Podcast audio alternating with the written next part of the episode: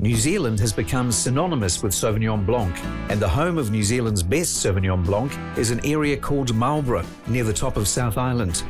And the heart of the Marlborough district is Blenheim. That's the home of the Rose family, the makers of Wairau River wines, and one of New Zealand's pioneering wine producers. Now, if you want to know how New Zealand wine became so good so quickly, well, the Rose family story is a pretty good place to start. In this podcast, you'll hear how it all began back in 1978 and how it nearly didn't begin at all, thanks to farming neighbours suspicious about this fancy new winemaking thing. We'll look at how the Roses battled bureaucracy, the weather, and their relative isolation at the bottom of the world to get Wairau River wines onto the international wine map. And how the single vineyard they planted in 1978 grew to 14 vineyards today, producing some of New Zealand's most highly regarded and consistently superb wines. It's quite a story, so let's get going. If you think it's tough getting resource consent these days, you should talk to Phil and Chris Rose. Some of the neighbours weren't too happy about having their lovely views of paddocks ruined by grapevines. Well, that soon changed.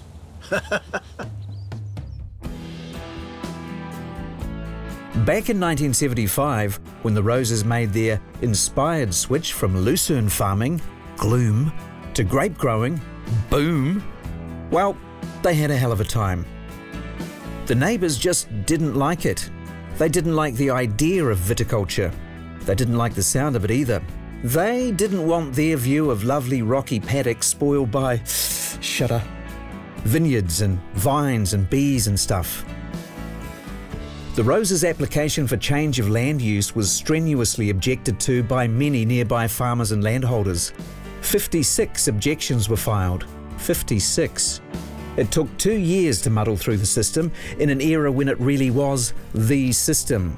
But it was a system that eventually worked in the Roses' favour. Like viticulture, getting the right result just took a bit of time and it was well worth the patient wait. By 1978, the objections had been logically and methodically overruled, and the Roses had the green light to plant white grapes and a few red ones. The saga had cost them the equivalent of about four houses in legal fees, but a win was a win. The Roses and their new venture were off. And you know, they haven't looked back for a single day since. Now, as it turned out, the Wairau River edge was perfect for growing grapes. Who knew? Well, turns out a few forward thinking people at the time had a fair idea this was an area that was probably going to prove to be a viticultural paradise. And some of New Zealand's pioneering wine labels were already planting as fast as they could. All of them had realised years earlier that the wider Marlborough area had the perfect climate and soil structure for growing grapes. It was an Antipodean clone in all the important ways of the old world regions like Bordeaux and Burgundy. And the terroir and microclimate around the home block, where Phil and Chris lived and worked and were about to plant their first vines, was even more suitable, thanks to the unique stony soil and mineral makeup of the land beneath their feet, the ancient bed of the Wairau River. It was hard, tough, uncompromising land, and the grapes the grapes loved it. The first vines they planted in the home block were fed by trickle irrigation, rudimentary but effective. The vines clung to the stony earth for dear life. They struggled to push their roots down, but the punishment was worth it when they got there because, four metres below the surface, they found water. The Wairau Aquifer, feeding direct from the nearby Wairau River, was one of the many reasons this land would prove magic for winemaking. But back to the start 1978. It was a hard year, not made any easier by the fact the Roses had four kids under five, and getting their vineyard established was several full time jobs, but there was only the two of them. They carted the kids to where the work was that day in an old caravan that doubled as a creche. In fact, long after the kids were no longer kids, the caravan stayed on, doing duty as a smoko hut for workers and pickers. Smoko, it's a word you don't hear much these days. The labour market was a bit different in 78 too. Seasonal migratory workers weren't a thing then, that just wasn't an available option. So Phil and Chris enlisted local women to come and help with the pruning to earn some money for, Brierley Shares or the new ABBA album. Actually, they probably still have the ABBA album. The next 10 years saw some huge exponential changes for the roses and, in fact, for the whole New Zealand wine industry. The Great Vine Pullout of 1986 was an initiative to reshape the varieties planted and to replace the ubiquitous Müller-Thurgau for more commercially relevant or contemporary varieties. Grapes more suited to the unique local terroir, as well as to the palates of Europeans and to an increasingly savvy local market. Already, Marlborough, New Zealand was quickly becoming the home of the New World Sauvignon Blanc, and the Rose family estate was right smack in the sweet spot. A breakthrough came when Vintec arrived. Vintec was a contract winery facility that gave smaller growers a crack at stepping up and establishing their own boutique labels. The rocketing popularity of Sauvignon Blanc spurred the Roses to start their own label. It was the step change Phil and Chris had been waiting for and working for for more than a decade. So by 1991, they were away. Literally away off on an Air New Zealand 747 to the UK with a few precious cases of their 91 vintage, which, by the way, had also won the Champion Sauvignon Blanc trophy. Useful? It was extremely well received by the UK boutique distributors, so well, in fact, that Phil and Chris actually had to leave London and travel to Spain to escape the persistent attentions of the wine buyers who liked what they spat and wanted to take everything the Roses had. Now, everything at that stage was just 2,000 cases a year, literally a drop in the ocean of the world wine market, although, as it turns out, a very tasty drop. But even Barcelona in that hot summer wasn't going to be a respite for the Roses. Outrageously, they had a very eager distributor follow them all the way to the Catalan region, someone bold enough to track them down and then slip a note under the hotel door. Eventually, the couple decided to work with Reed Wines a relationship that would last for over a decade. Now, around the same time, and that's um, 1992, Phil and Chris were introduced to a US distributor and to a Frenchman in Australia, and they also made a brief foray into the German market. None of those joint ventures really worked out. Looking back, Phil says they were just a bit too ambitious, and they didn't know then what they know now. Back in Marlborough, things were starting to move and change and grow.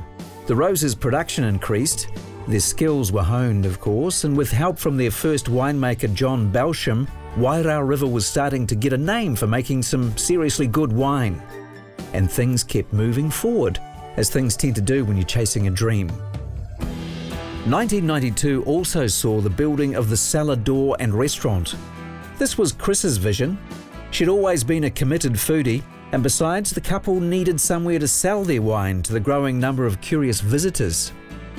They bought an orchard called Riverlaw, sold off the glasshouses that came with it, and built a mud brick building which is still part of the restaurant and cellar door operation today. And it gets better looking with every passing year. The restaurant worked, and a lot of the local women who'd worked in the vineyards were also happy to come and work in the kitchen. It's now one of the oldest restaurants in the region and still one of the best. In 2002, with change in the wind, the Roses seized an opportunity to build their own winery on a greenfield site. Phil and Chris were able to design from scratch their perfect winery with a state of the art plant and a bottling pavilion.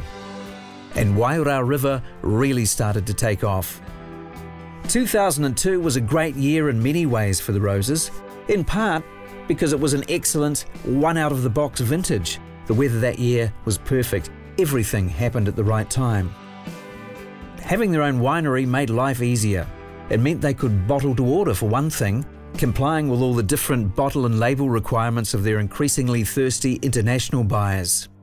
It's 2003 now, and the Roses, always with an eye for technological innovation, have bought their first wind machines for frost control.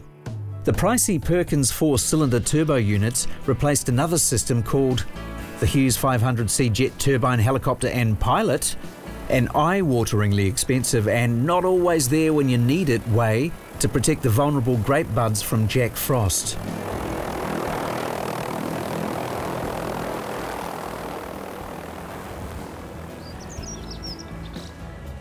Yeah, well, originally we didn't have any major frost problem here, but that all changed. So to try and mitigate any damage, we finished up using helicopters for a number of years. They would fly in at great expense from all over the country, and you would finish up spending uh, a night's accommodation for the pilot as well. And he'd get up in the morning, having not been required, get in his helicopter and fly back to Queenstown or Nelson or wherever he came from at great expense. We decided, because of the pattern that the frosts were showing, that we would put uh, wind turbines in. And we've now got quite a large number of them, and they do a very good job. And they are automated and it doesn't matter whether if the frost doesn't happen well they don't switch themselves on. But if it does well they all crank up and they do a pretty good job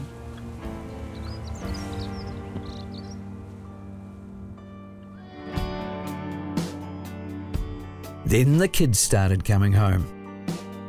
The kids who once hung out in the caravan while mum and dad worked in the vineyard had all grown up and got degrees and gone off to see what the world had to offer. Daughter Pip ended up in Sydney with her husband Parky, a clever chap with a background in IT and a good business sense. Phil and Chris called him in 2002 and suggested they needed a bit of help at the top running things, as things were getting quite big. So Pip and Parky flew home to help out. Parky took over the business side of the business as CEO and it's quite a big business, taking in 14 vineyards at last count. Pip, meanwhile, took over the restaurant and cellar door, both vital parts of the business, the display window of the quickly expanding Wairau River wines. In 2004, the Roses employed their first sales and marketing manager.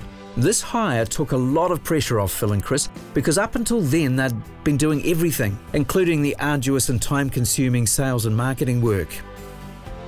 Son Sam had been in Sydney, working in construction when he had something of an epiphany and returned to New Zealand to study for a winemaking degree at Lincoln University. He graduated three years later and became Wairau River head winemaker in 2010. Sam's brother Hamish has always been connected to the outdoors. He went to Lincoln University also and spent a few quality years studying horticulture. Long a keen scuba diver, Hamish began diving professionally and bought his own paua quota. That's a license to harvest the precious local New Zealand abalone. He was most happy on and in the water, to be fair, but when things at home got really busy, he sold his successful business to join the family firm and began working with Phil and Chris and Sam as the viticulturalist. Hamish still likes a dive, by the way, and is a mad keen hunter. Now, with Hamish came Christy, Christie's specialty is HR, and her nose for good people and sharp mind have made her invaluable in the business. Youngest daughter Caroline was also living in Sydney. What is it about Sydney?